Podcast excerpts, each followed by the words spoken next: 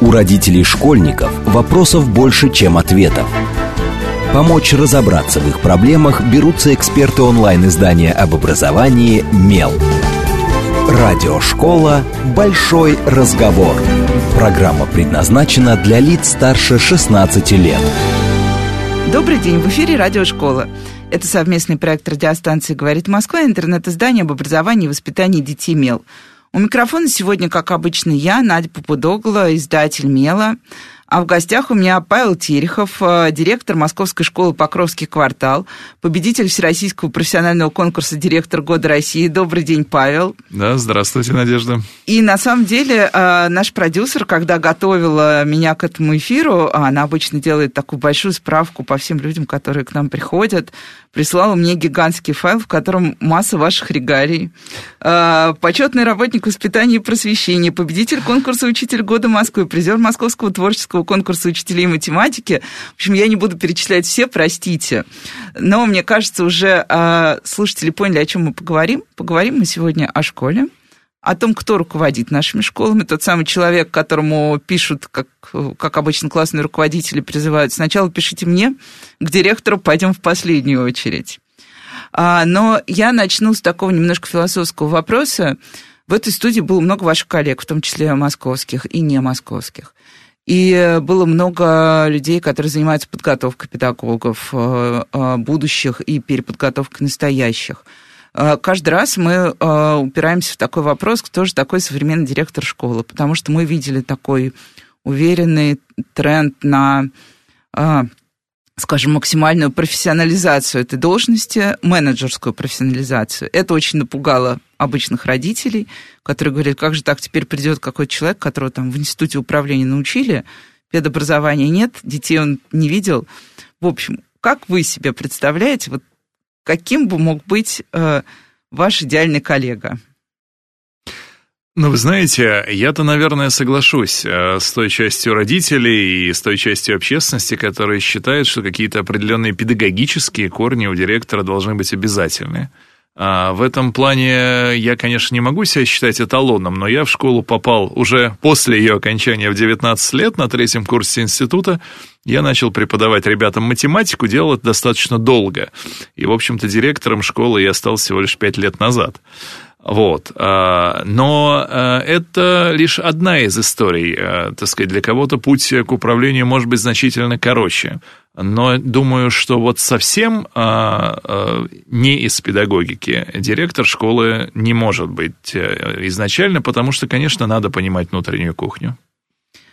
Ну, а если говорить... Нет, сначала спрошу. Вот я, кстати, тоже в 19 лет первый раз попала в школу. А, у меня тоже была педагогическая практика. Я преподавала историю. А, я была достаточно ну, таким субтильным а, человеком 19 лет. Я вошла в класс, увидела, мне дали, по-моему, то ли 9, но, в общем, какие-то были старшие классы. Все были примерно в два раза больше меня.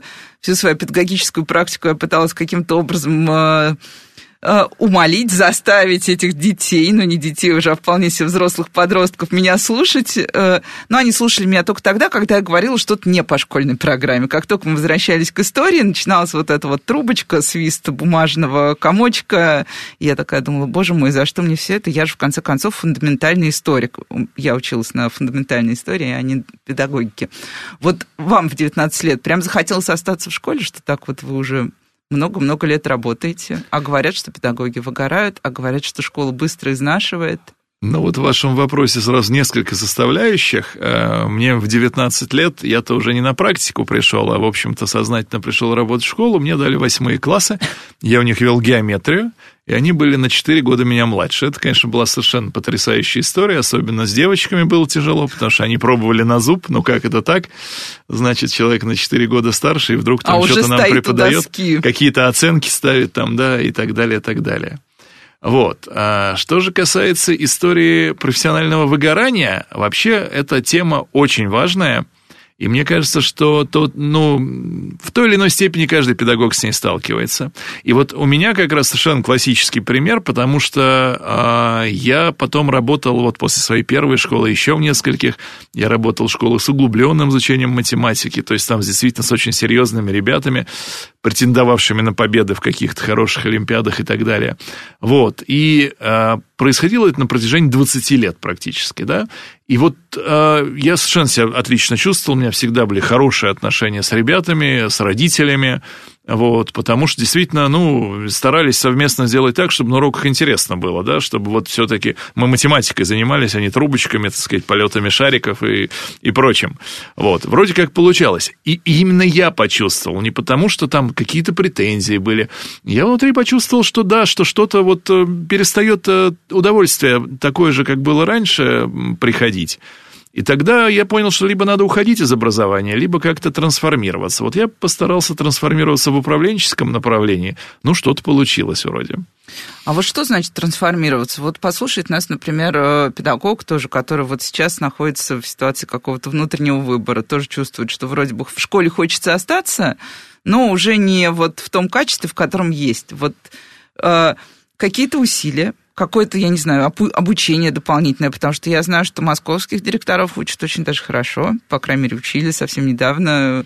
Вот, я наблюдал даже за э, разного рода э, вариантами этого обучения. В общем, что вам потребовалось для такой трансформации, чтобы коллеги могли использовать? Ну вот вы знаете, мы вроде с вами перед эфиром не сговаривались специально, вот, но вы э, практически в точку ударили в том плане, что а, когда человек уже стал директором, да, действительно, очень много разных обучений, очень много большой поддержки коллег, есть различные управленческие ассоциации, там, менторов и прочее. Вот. Но вот сам мостик между педагогом и первым шагом а, в управление, то есть, грубо говоря, попадание в некий кадровый резерв, это, мне кажется, как раз история, которая требует совершенно точно системной доработки. И вот как раз на конкурсе «Директор года 2022», э, в котором удалось удержать победу, как раз-таки финальным аккордом был мой мастер-класс, э, который я давал э, на примере весеннего нашего кейса в школе Покровский квартал, который я возглавляю, когда мы совершенно на системном уровне – а, попросили тех учителей, именно учителей, которые хотят сделать свои первые шаги в управлении, а, попробовать принять участие в конкурсе а, на занятие должности старшего учителя. Старший учитель – это руководитель одного здания. В словосочетании старший учитель на самом деле зашит глубокий смысл. Это и оперативный управленец, и человек, который помогает учителям. И вот, э, вот такой вот системный мостик, он был сделан, мы э, определили победителя, это было, правда, интересно. Но пока это не системная история для образования в целом. И я считаю, что это надо тиражировать, конечно. Да, потому что я как раз слышала от многих молодых учителей жалобу на то, что вот э, с одной стороны, вроде бы ты пришел в школу, но тебе совершенно непонятно, какие шаги ты можешь сделать, чтобы идти куда-то дальше, не выходя за пределы школы. И обычно как раз ну вот я разговаривала с одним педагогом, он мне говорит, ну, что, я не знаю, что делать. Ну, может, в МЦКО пойду работать. Ну, потому что вроде бы в школе нет перспектив. Я говорю, ну, удачи тебе, наверное, ты талантливый человек, найдешь свое место.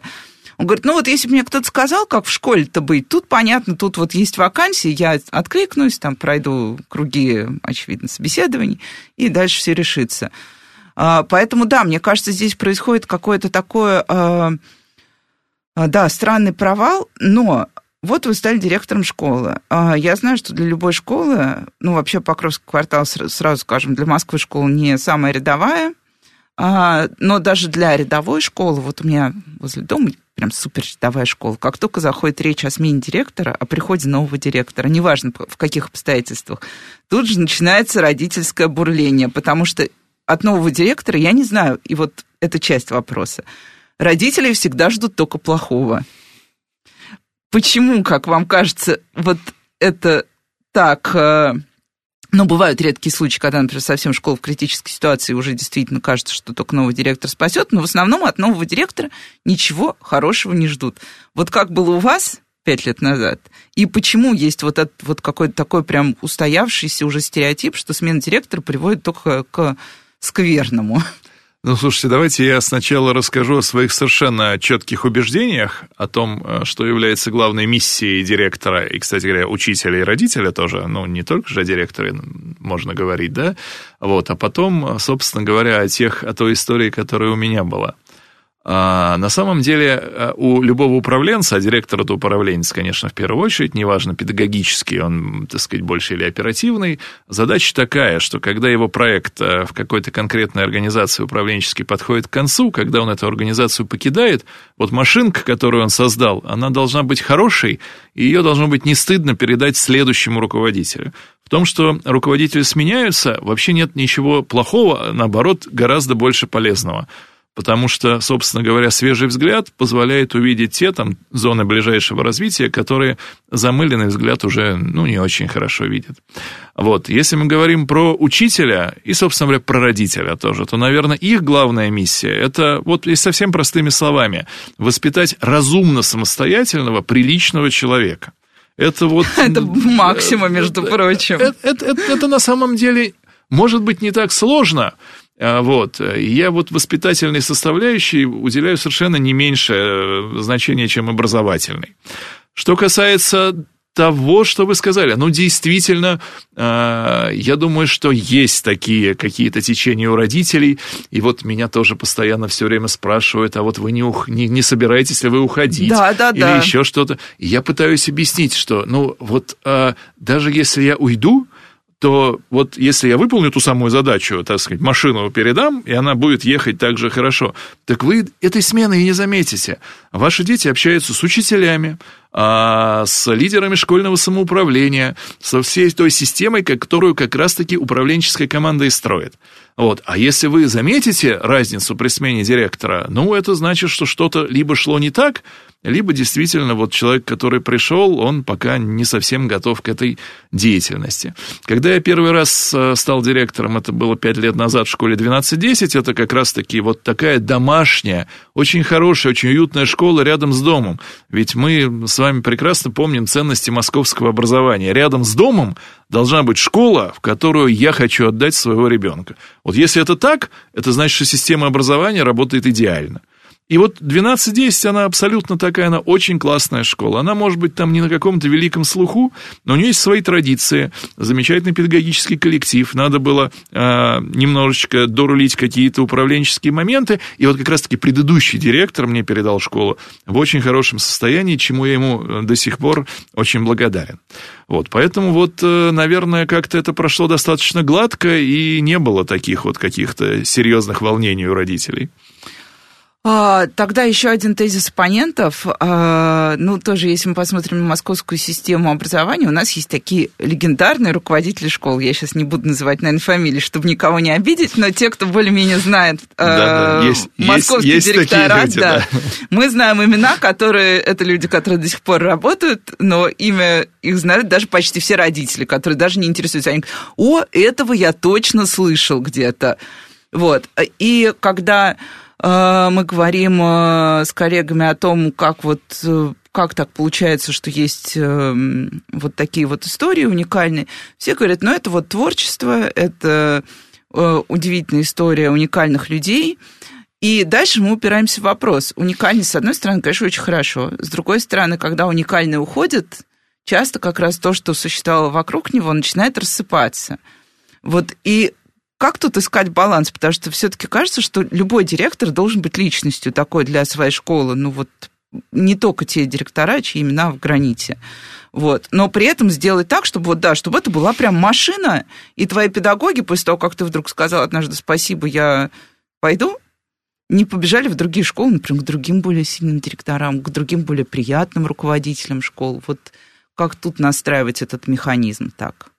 Но вы знаете, и творчество управления, баланс. Да, я думаю, что, во-первых, то, что существуют действительно имена, ну, в том числе в московском, в российском образовании директоров школ, известные очень широко и далеко за пределами образования, это очень хорошо. Потому что в любой отрасли, ну, образование это отрасль, да, а, должны быть люди, которые, так сказать, задают ориентиры, определяют направления, и это очень здорово. Вот. Э, но э, сама система все-таки должна быть более устойчива, Вот. А для большей устойчивости, я опять перекину мостик к конкурсу «Директор года», очень важна тиражируемость. То есть те механизмы, которые ты делаешь, они должны быть тиражируемы. И вот, практики. И практики, естественно, тоже. И вот, э, например, на конкурс люди, если приходят и хотят просто показать, какой я великий, ну, это, наверное, не главная цель конкурса. Важно, чтобы вот ты пришел, Покровский квартал, у нас 6200 детей – а у меня есть такая практика, которая для школы, а, в которой управляет э, э, директор и детей там, допустим, 50, маленькая коррекционная школа. Есть практика, которой я могу ей помочь и которую она может взять. Вот если это так, то, так сказать, э, то, что мы делаем, это здорово. Если э, то, что мы делаем, ценно только для той организации, в которой мы находимся, ну, наверное, не надо тиражировать это. Вот. И э, что еще важно? Покровский квартал, как государственная школа, школа не селекционная, она массовая вот еще раз повторю, больше 6 тысяч детей. И, соответственно, очень важно, что мы э, вот их э, набираем по каким-то результатам, там, я не знаю, вступительных испытаний, только на очень узкие направления, которые связаны уже с высшим мастерством, с поступлением там, в вузы и так далее. А так Покровский квартал может попасть любой желающий. Вот, наверное, в этом тоже есть какой-то ключ, связанный с тем, что э, хорошее должно быть массовым. А, Еще один такой а, классический родительский запрос, и мне тут тоже интересно мнение директора, он как раз про вступительные испытания. А, мы помним период, когда в Москве, да, были специализированные школы, и многие по этому периоду скучают, говоря, что они объединяли вот как раз э, и детей, и педагогов, которые были четко нацелены на, определенные реаль... на определенную реальность, шли к определенным достижениям, ставили себе очень четко задачи. А сейчас, несмотря на то, что в московских школах действительно вертикали профессиональных множество, и в рамках даже как раз, мне кажется, даже самой простой школы тебе предложат э, как минимум 3-4 варианта, а в рамках больших школ, вот как Покровский квартал, у вас, я думаю, сколько у вас вертикалей? Ну, э, собственно говоря, мы реализуем все те же самые городские проекты, поэтому, все, да, ну, вот... все, все, что есть в городе, все есть и у нас, да. А, насколько действительно нужны все-таки вот сейчас, как вам кажется, в системе какие-то такие школы, которые будут именно специализированными, или они все-таки отживают свое, и нужно давать детям вот этот вот спектр возможностей в рамках одной школы, где ты выбираешь просто траектории. Да, думаю, что самая главная цель э, объединения московских школ, которая уже, в общем-то, давно прошло, завершилась, считать, да. и, в общем, все уже, вот эта какая-то болезненность э, уже давно ушла, она как раз и заключалась в том, чтобы в каждой школе в большой школе можно было реализовать различные направления. Различные директора шли разными путями. Кто-то делал школу ступеней, да, то есть в одном здании маленький, в другом средний, в третьем э, старшая школа. Вот, например, в историческом центре Покровского квартала ровно так и организованы занятия. Вот. Кто-то, так сказать, э, выделял какие-то здания для, скажем, там, гуманитарного направления, какие-то для естественно-научного, физико-математического и так далее, и концентрировал там наиболее сильных учителей можно да. идти разными путями, но это инструмент для того, чтобы в каждой школе создать кластеры, которые способны удовлетворить запросы каждого ребенка и родителя. Вот это действительно очень важно. А как вам кажется, а, получается, потому что вот я наблюдаю, у меня ребенок ходит тоже в такую школу, это большая школа с кучей корпусов, э, э, и, естественно, вот сейчас, когда мой ребенок переходил из начальной школы в среднюю, в чате, в родительском было обсуждение – корпус такой-то самый сильный, давайте все побежим туда. Ой, в корпус такой-то не ходите, там у них все развальное, мы там были, знаем, вообще не годится. При том, что ну, это одна школа, и мне кажется, что вот я уверена, что она примерно одинаковая. Но родители в основном все пошли в один единственный корпус, у которого репутация вот этого вот хардкор сильного, что там и знания, и атмосфера, и дисциплина, и антидисциплина, все сбалансировано.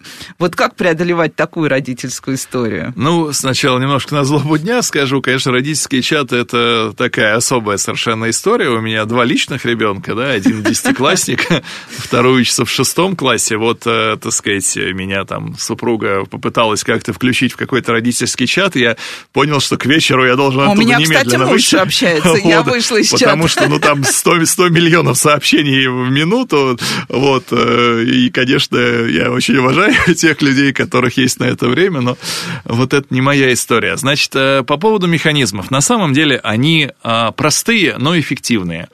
А, обязательно классный руководитель должен, а, так сказать, будем говорить так, включен в некоторый чат, в который он подает оперативную информацию. Здесь на самом деле на усмотрение человека – он может э, либо создать чат, в котором он сам может писать сообщения, чтобы не читать вот эти, да, там 100-500 тысяч. А что за атлета? А? а что да, за? Да, да, да, да. Либо все-таки, если у него есть определенная выдержка, ну, наверное, можно поступить и по-другому. Но э, самое главное следующее.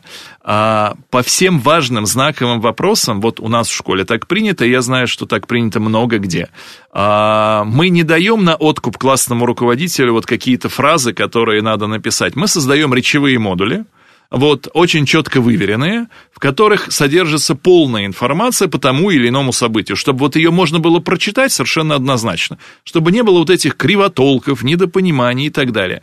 Вот, если эту информацию надо а, забросить во все родительские чаты, мы это делаем моментально, как раз через старших учителей, то есть с момента, когда чат, э, речевой модуль выходит от директора условно и доходит до классного руководителя, там проходит 5-10 минут. Дальше он там в течение короткого времени у родителей. И мы понимаем, что родители имеют точную информацию, которая выверена всеми. Это что касается чатов. И еще, наверное, очень важно, о чем хочу сказать, э, вот для того, чтобы у родителей была вся полнота информации о будущей траектории э, развития ребенка. А, очень важно устраивать вот в классах, которые предшествуют каким-то таким переходам, ну, например, в четвертом перед пятым, в шестом перед седьмым, перед седьмым, в девятом перед десятым. Определенные, конечно, такие собрания, они могут быть э, очные, могут быть очные. Они могут быть в виде записи обращения администрации выложены. Важно, чтобы там была четкая, конкретная информация о тех возможностях, которые предоставляет школа. Наверное, это позволит, э, ну, если не полностью избежать, то хотя бы минимизировать вот этих разговоров, что э, в школе там на улице Иванова замечательно, а на Петрова не ходи, потому что там все пропало. Так, вопрос, ваши дети ходят в вашу школу? А нет, мои дети ходят не в мою школу, э, маленькие ходят, которые, ну как маленький, шестой класс, значит, для, для нас они все маленькие. А в школу, где работает моя жена, она, конечно, не может работать в моей школе, и это правильно. Вот. А старший ходит в школу, в которую пошел с первого класса, это вообще совершенно отдельная школа, тоже московская, но не моя и не его. И насколько вот э, не возникает такого директорского желания иногда подрулить в чужой школе, когда что-то вдруг идет не так? Вам кажется, что а вот я сейчас пойду посоветую, и у них будет лучше. Ну, ни в коем случае, потому что, так сказать, вот я прекрасно понимаю, что это же все может симметрично быть, обернуться. Не, ну как в лучшем направлении? Мы же масштабируем лучшие практики. Ну, я считаю так, что если директор той школы, где, где учится мой ребенок, захочет, так сказать, получить какой-то совет, то он обратится ко мне. А если не обращается, такой пусть э, управляет так, как считает нужным. Вот. И такой еще короткий вопрос тоже. В семье педагогов бывает желание пойти к директору э, или классному руководителю о чем-то, что-то там пообсуждать серьезно? Ну как, вот обычно мы же ходим к классному руководителю пообсуждать что-то. Более того, я очень часто обсуждаю вот как раз со старшим руководителем, э, господи, со старшим, с классным руководителем старшего ребенка, вот, потому что он, э, так сказать, там далеко не отличник, и, собственно говоря, в этом Опа. я не считаю, что в этом есть что-то страшное, вот, э, так сказать, там классный руководитель очень хорошо свою работу выполняет, э, так сказать, переживает, что вот можно было бы и лучше, и мы с ним общаемся. Это нормально совершенно, потому что я э, гораздо лучше начинаю понимать, как мне строить общение с нашими классными руководителями, потому что у меня есть пример хорошего, и я его привожу в пример, это нормально. А бывает такое, что вот к директору ни разу не вызывали? Меня лично? Ну, вот когда-то, когда-то как, тогда как, еще? Да, как, как вот, как э, родителя Но двоих вот у меня-то вот эта вот э, история нет. Ну, так же, директору не вызывали. Вот. Но я-то как раз э, хотел сказать, пометуя свои мысли по поводу воспитания, что к директору-то должно быть хотеться зайти нормальному ребенку для того, чтобы пообщаться с ним вот я думаю, что эту тему можно тоже затронуть. Да, мы сейчас вот прям буквально у нас осталась минутка, мы сейчас идем на короткие новости, угу. а, и как раз, да, поговорим о том, может ли ребенок прийти к директору, может ли педагог прийти к директору, не с рабочим вопросом, например, и вообще, как все это устроено в школе. А сейчас мы уходим на новости. Оставайтесь с нами, это Радиошкола. У родителей школьников вопросов больше, чем ответов. Помочь разобраться в их проблемах берутся эксперты онлайн-издания об образовании «Мел». Радиошкола «Большой разговор». Добрый день, в эфире снова радиошкола. Это совместный проект радиостанции «Говорит Москва», интернет-издание образования и воспитания детей «Мел». И у микрофона по-прежнему я, Надя Попудогла, издатель «Мел». В гостях у меня по-прежнему Павел Терехов, директор школы «Покровский квартал» Московской. Добрый день еще раз, Павел. Еще раз добрый день. А, и мы уже успели в первой половине, если вы нас не слушали, обсудить много важных вопросов, начиная от того, кто такой директор, педагог или управленец, заканчивая тем, вызывали ли Павла в школу как отца двоих детей. Так что, если вы прослушали, переслушивайте. А сейчас, да, поговорим про вызов к директору, про общение с директором и вообще, наверное, про а, то, что такое школа с точки зрения человеческих отношений, потому что, мне кажется, это намного важнее в наших российских школах обсуждать, чем образовательный процесс, с которым у нас, как правило, все, в общем-то, ну, в Москве уж точно неплохо. А, но сначала я спрошу про педагогов. Вот вы директор э, большой школы. А, понятно, что вы, очевидно, не нанимаете каждого, не собеседуете каждого педагога лично. Но есть определенные критерии, как вы себе представляете того человека, который вот у вас работает. Неважно, там, педагог начальных классов или там руководитель математической вертикали. Вот какие ключевые критерии, если попробовать описать людей, которых вы будете рады видеть в числе своих коллег в Покровском квартале, ну или в любой другой школе, я думаю, критерии это примерно одинаковые, ну, не считая каких-то профессиональных качеств. Ну, сначала, наверное, расскажу о системе. Каждая школа, в общем-то, по-разному решает вопросы своей кадровой политики. Вот, но Покровский квартал действительно очень большая школа, у нас почти 600 сотрудников. Вот, и, конечно же, а, даже финальные собеседования, хотя с учителями, с учителями я стараюсь проводить все финальные собеседования лично. А сколько всего учителя собеседований? А? Сколько всего учителя собеседований? Ну, вот, э, соответственно, первое э, собеседование, которое проходит учитель э, с руководителем нашего аналитического центра – это человек, которого, собственно говоря, он, ну, он сам учитель, да, это его, э, скажем, ага, вот дополнительная это важно, нагрузка, да, нюанс. это очень важно. Вот, это человек, который не просто занимается рекрутингом, да, а, сотрудников на работу, но он прекрасно знает, а, у нас 9 школ, да, 9 школьных зданий, он прекрасно знает, в какое здание мы ищем учителя, он знает, как можно перераспределить э, коллектив, чтобы действительно было вот какая-то гармоничная кадровая политика, то есть это очень важно, это сосредоточено в одних руках. То есть мы не просто затыкаем дыры, а ведем вот ну такую ну, да, вот системную кадровую историк. работу. Совершенно верно. Вот. И вот первое собеседование всегда проводит руководитель аналитического центра. Если ей нравится, она математик у нас по, так сказать, специализации своей, если ей кажется человек профессиональным, то дальше с ним общается уже заместитель директора, вот, или несколько заместителей директора, в зависимости от возможностей, и дальше финальное собеседование происходит уже с руководителем. Вот. На что коллеги смотрят? А, значит, э, если говорить про формальные какие-то вещи, и мы говорим про старшие классы, то, конечно, нам важен результат э, человека на едином государственном экзамене в Московском центре качества образования.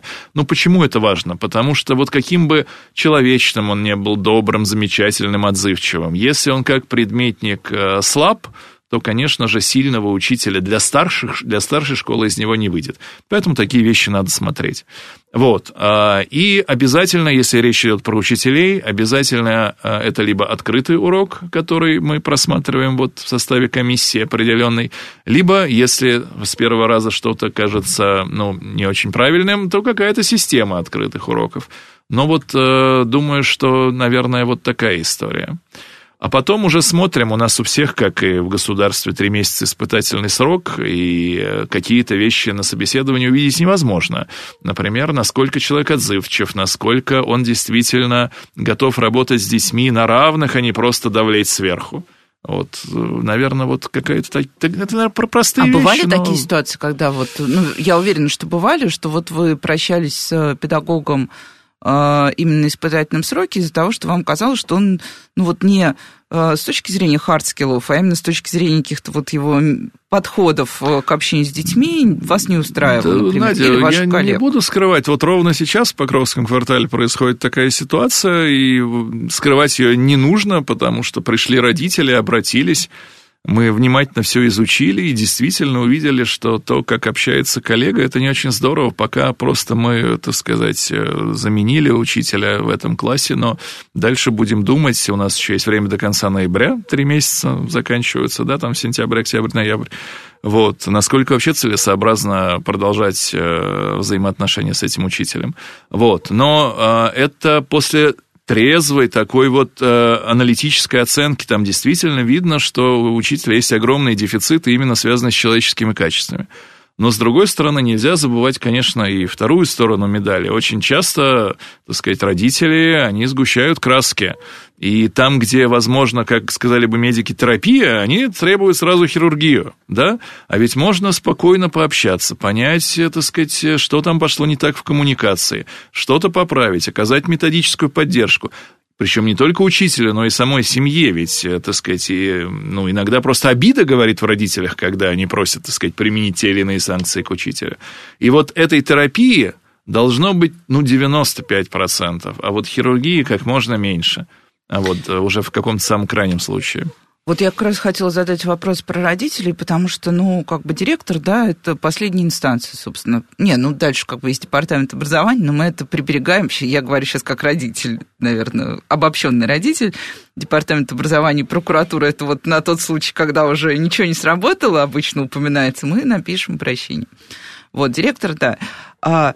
Многие педагоги говорят э, сейчас, что я прям, ну, не многие, я от большинства слышу, скажу честно, что родители стали суперактивны, что они считают, что они и педагоги, и воспитатели, и управленцы, и все остальное очень активно вмешиваются в школьную жизнь, начиная с простого, там, я не знаю, вот э, я собственно, собственными глазами недавно наблюдала такой случай, э, как э, родители не устраивал учитель математики, о, учитель английского в начальной школе, и родители начали его учить, по каким учебникам лучше учить, по каким методикам лучше работать и так далее.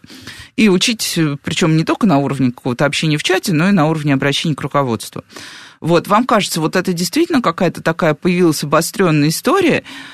У меня, если честно, есть ощущение, что это связано не с тем, что родители стали более проактивными, а с точки зрения, что у нас как-то поменялись технологические каналы связи, а мы стали ближе. Ну, вот раньше ты как бы заходил в школу, спрашивал, как там мой? Да ничего, все нормально. Или у вас там двойка, надо исправить. Или вот там этот побил этого. Сейчас мы вот все общаемся, постоянно это все перемалываем. Э, в общем, родители, проблема не проблема. Активно, не активно, по поводу, не по поводу. Ну, смотрите, давайте вот начнем все-таки с формального вопроса, э, который связан как раз с обращениями. Вот вы там упомянули вышестоящие инстанции и все прочее. Ну, начнем с того, что даже формально нет никакого, на самом деле, глобального смысла обращаться там в какие-то верхние инстанции, по крайней мере, до того момента, пока ты не убедился, что вот на земле реально по-честному, да, тебя не слышат. Потому что все равно обращение, у нас есть закон об обращении граждан, да, оно все равно спустится обратно. То есть э, будет те, то же самое, но только в профиль, да, как говорится. Это, вот. кстати, очень обижает, извините, я вас перебью, очень обижает пользователей мела, потому что они пишут, дорогой мел, разберитесь. А.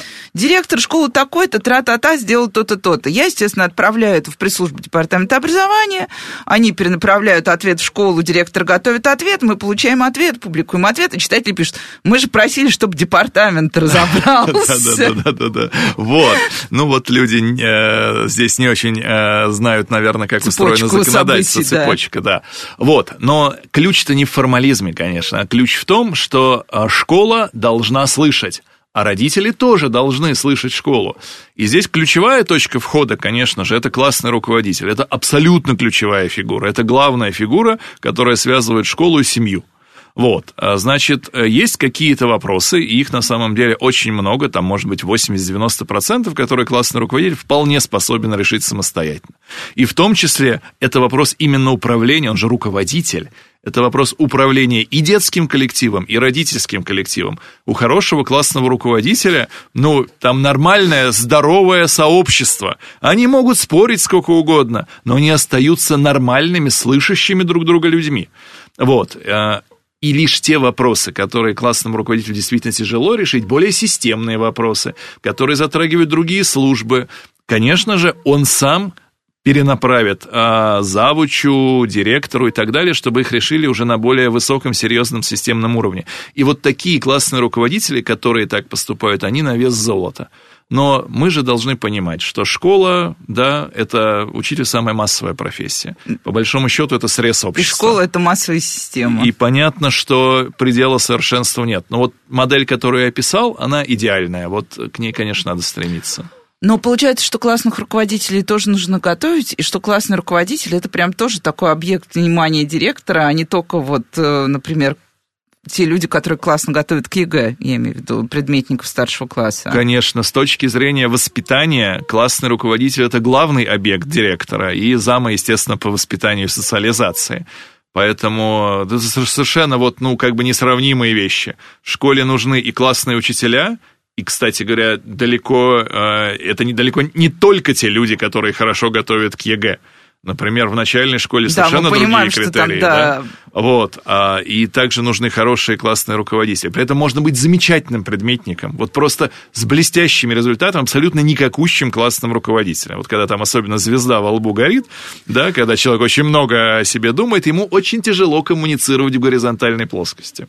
То есть директор принимает участие в отборе классных руководителей, правильно? Ну, а вот как раз-таки, скажем так, все предложения по классным руководителям делает старший учитель корпуса, потому ага. что он в своем корпусе Лучше знает, знает ну, да. конечно.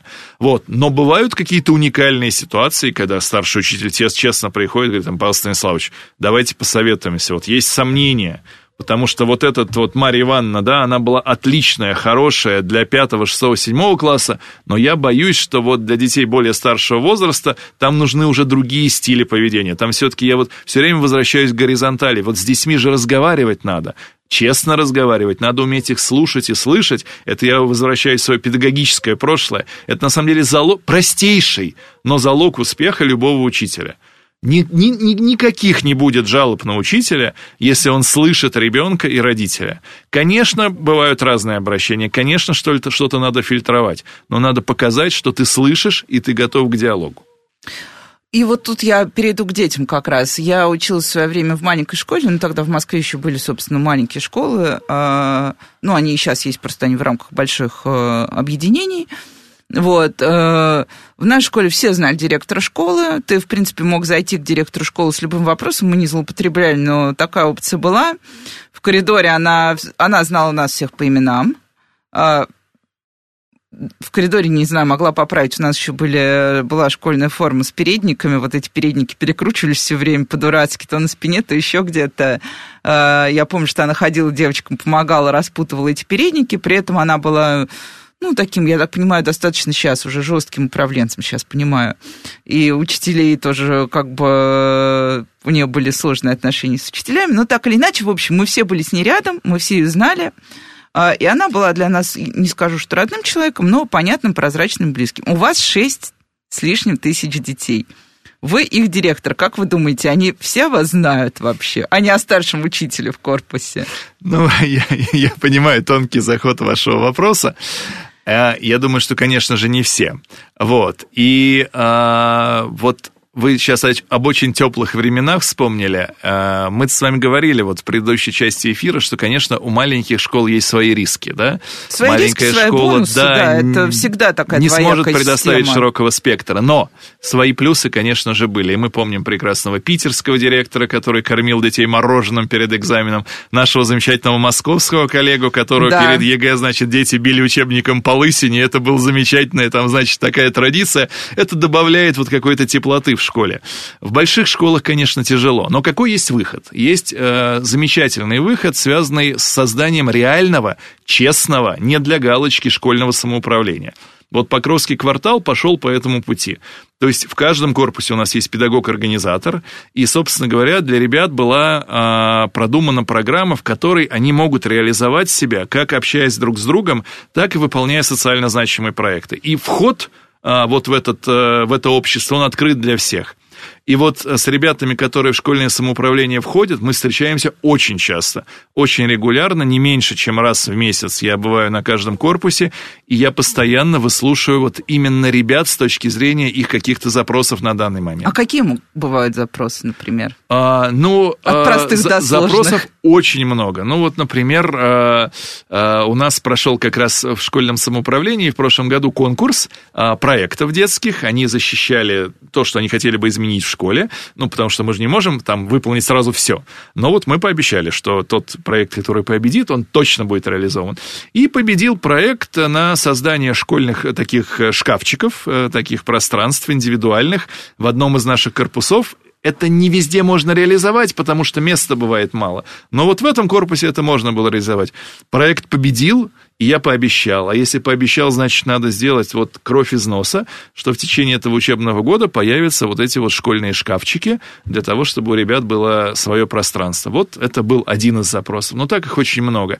Вообще у детей, особенно у тех, кто вот, которым доставляет такой кайф общаться друг с другом, именно по всяким проектам, такая движуха, ну, это, это особая категория ребят, вот, им э, очень нужно свое пространство. Вот они просят выделить для них кабинет в каждом корпусе, чтобы они там приходили, как-то там общались и так далее. Вот тоже стараемся это все делать. Ну и вопрос воспитательной работы. У нас очень много говорят сейчас про воспитательную работу. Э, э, и много споров вообще, насколько школа должна, может что ли, осуществлять воспитательную работу относительно семьи, если мы будем соотносить, как бы, потому что мы все-таки считаем, что приоритетно относительно ребенка семья, школа при этом становится местом, где ребенок проводит большую часть времени, тра-та-та. Дальше, в общем, мы знаем все эти аргументы.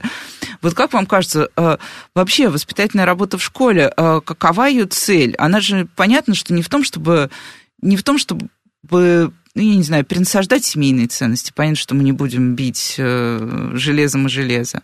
А, понятно, что она не в том, чтобы сделать всех нас одинаковыми, ровными, хорошими. Вот как вы видите себе воспитательную цель школы в текущий момент, в текущей ситуации? Давайте я к вопросу воспитательной цели зайду еще и с вопроса трансформации а, миссии учителя что тоже очень важно. Я просто мостик потом перекину.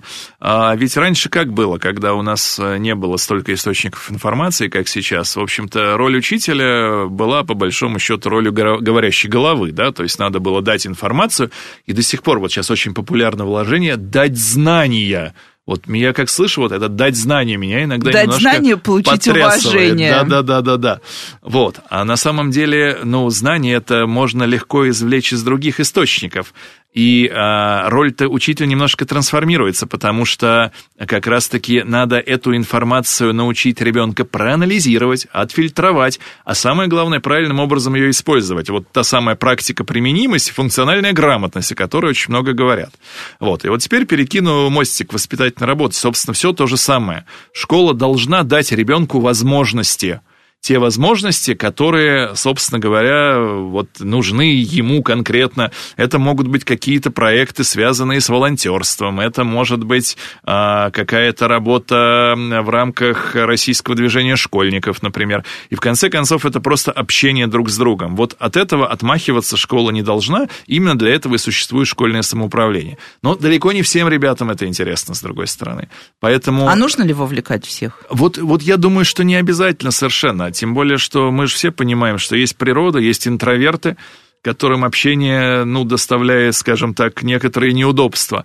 И здесь просто э, главная задача э, школы для этих ребят научить их слышать хотя бы не только себя, не только свой внутренний голос, а кого-то еще. Вот, поэтому вот я думаю так и в целом. Ну и теперь э, чуть-чуть все-таки про педагогов, потому что угу. я вижу, что у нас уже опять начинается, скоро начнется обратный отсчет, э, время очень быстро проходит. А педагоги к вам могут прийти? Не с рабочим вопросом, например. То есть я знаю, вот, ну, у меня в компании 50 человек, я руковожу этой компанией. Ко мне приходят самыми разными вопросами. Э, я занимаюсь далеко не только там текстами или статистикой, аналитикой, продуктовой разработкой, а узнаю, что у кого-то больна собака, и нужны три дня отпуска срочно, что у кого-то еще какой-то запрос. Ну, в общем, я уверена, что в школе примерно так же. к вам ходят или идут тоже к старшему учителю?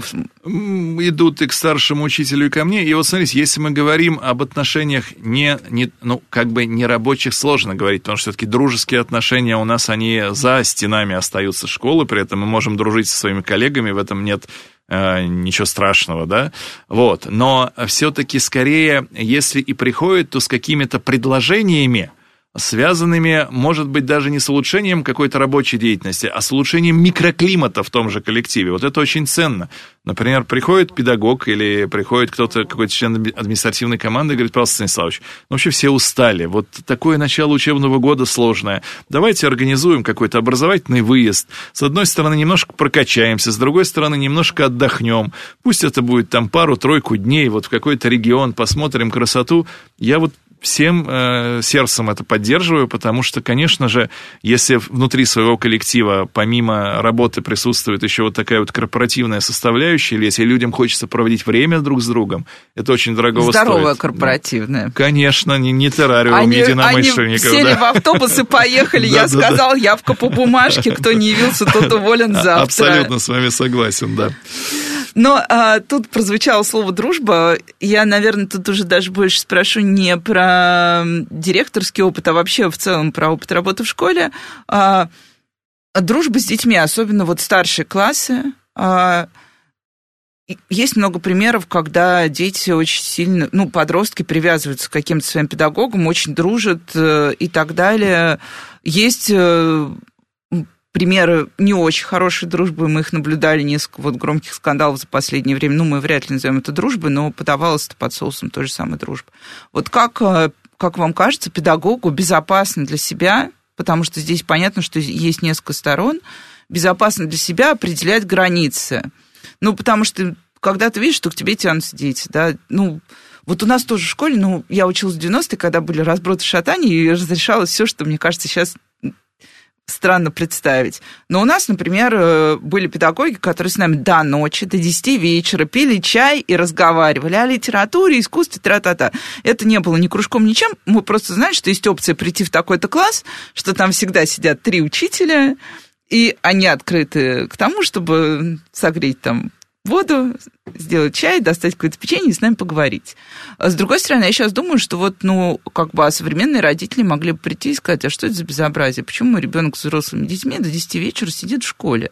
Что там у них происходит? Вот в общем, где граница дружбы, любви, привязанности и как учителю ее строить? Ну, собственно, сложно ответить на вопрос, на который универсального ответа не существует. Абсолютно. Да? Но я всегда вспоминаю слова Януша Корчика, да, великого польского педагога, который вместе со своими детьми, так сказать, пошел в газовую камеру в Треблинке, которые спросили, а как надо общаться с детьми? Он уже при жизни был, в общем-то, очень известным, великим действительно педагогом. Он ответил одним словом «честно». Вот, поэтому я думаю, наверное, здесь ключ. А, вот. И если человек все-таки имеет нормальные какие-то определенные моральные ценности, качества, я сейчас про учителя говорю в первую очередь, именно это подскажет ему где-то внутренняя граница, у каждого она своя, которая не позволит скатиться вот в это понебратство, не женитесь на курсистках, да, вот, а они толстые, как сосиски, все мы тоже помним эту цитату замечательную. И как раз-таки вот э, очень достойно и в хороших отношениях, а дети ценят хорошие отношения именно с точки зрения их уважительности. Да. да. Вот э, у меня выпуск 2004 года, сколько уже, 18 лет прошло, ребятам по 35 уже лет получается. Мы до сих пор с ними встречаемся. Это мой самый любимый выпуск. Вот. И у нас очень уважительные отношения, причем они все состоявшиеся люди, там среди них есть какие-то крутые бизнесмены, а есть какие-то простые, но тоже хорошие люди. И вот э, я думаю, что вот какая-то вот такая вот моральная, моральный поплавок, он внутренний у каждого свой, но важно, действительно, вы правы, абсолютно не свалиться в какую-то ненужную крайность. И встречаетесь по их инициативе же, да? Конечно, да, конечно, по их инициативе. Ну, мне кажется, уже все, мы расставили все точки, э, и у меня есть один единственный вывод, что на самом деле современный директор школы, хороший директор школы, он не очень сильно отличается от того, что мы понимали всегда под хорошим педагогом и хорошим директором. Есть только дополнительные качества, которые просто требует наша жизнь. С вами была Радиошкола. До встречи на следующей неделе.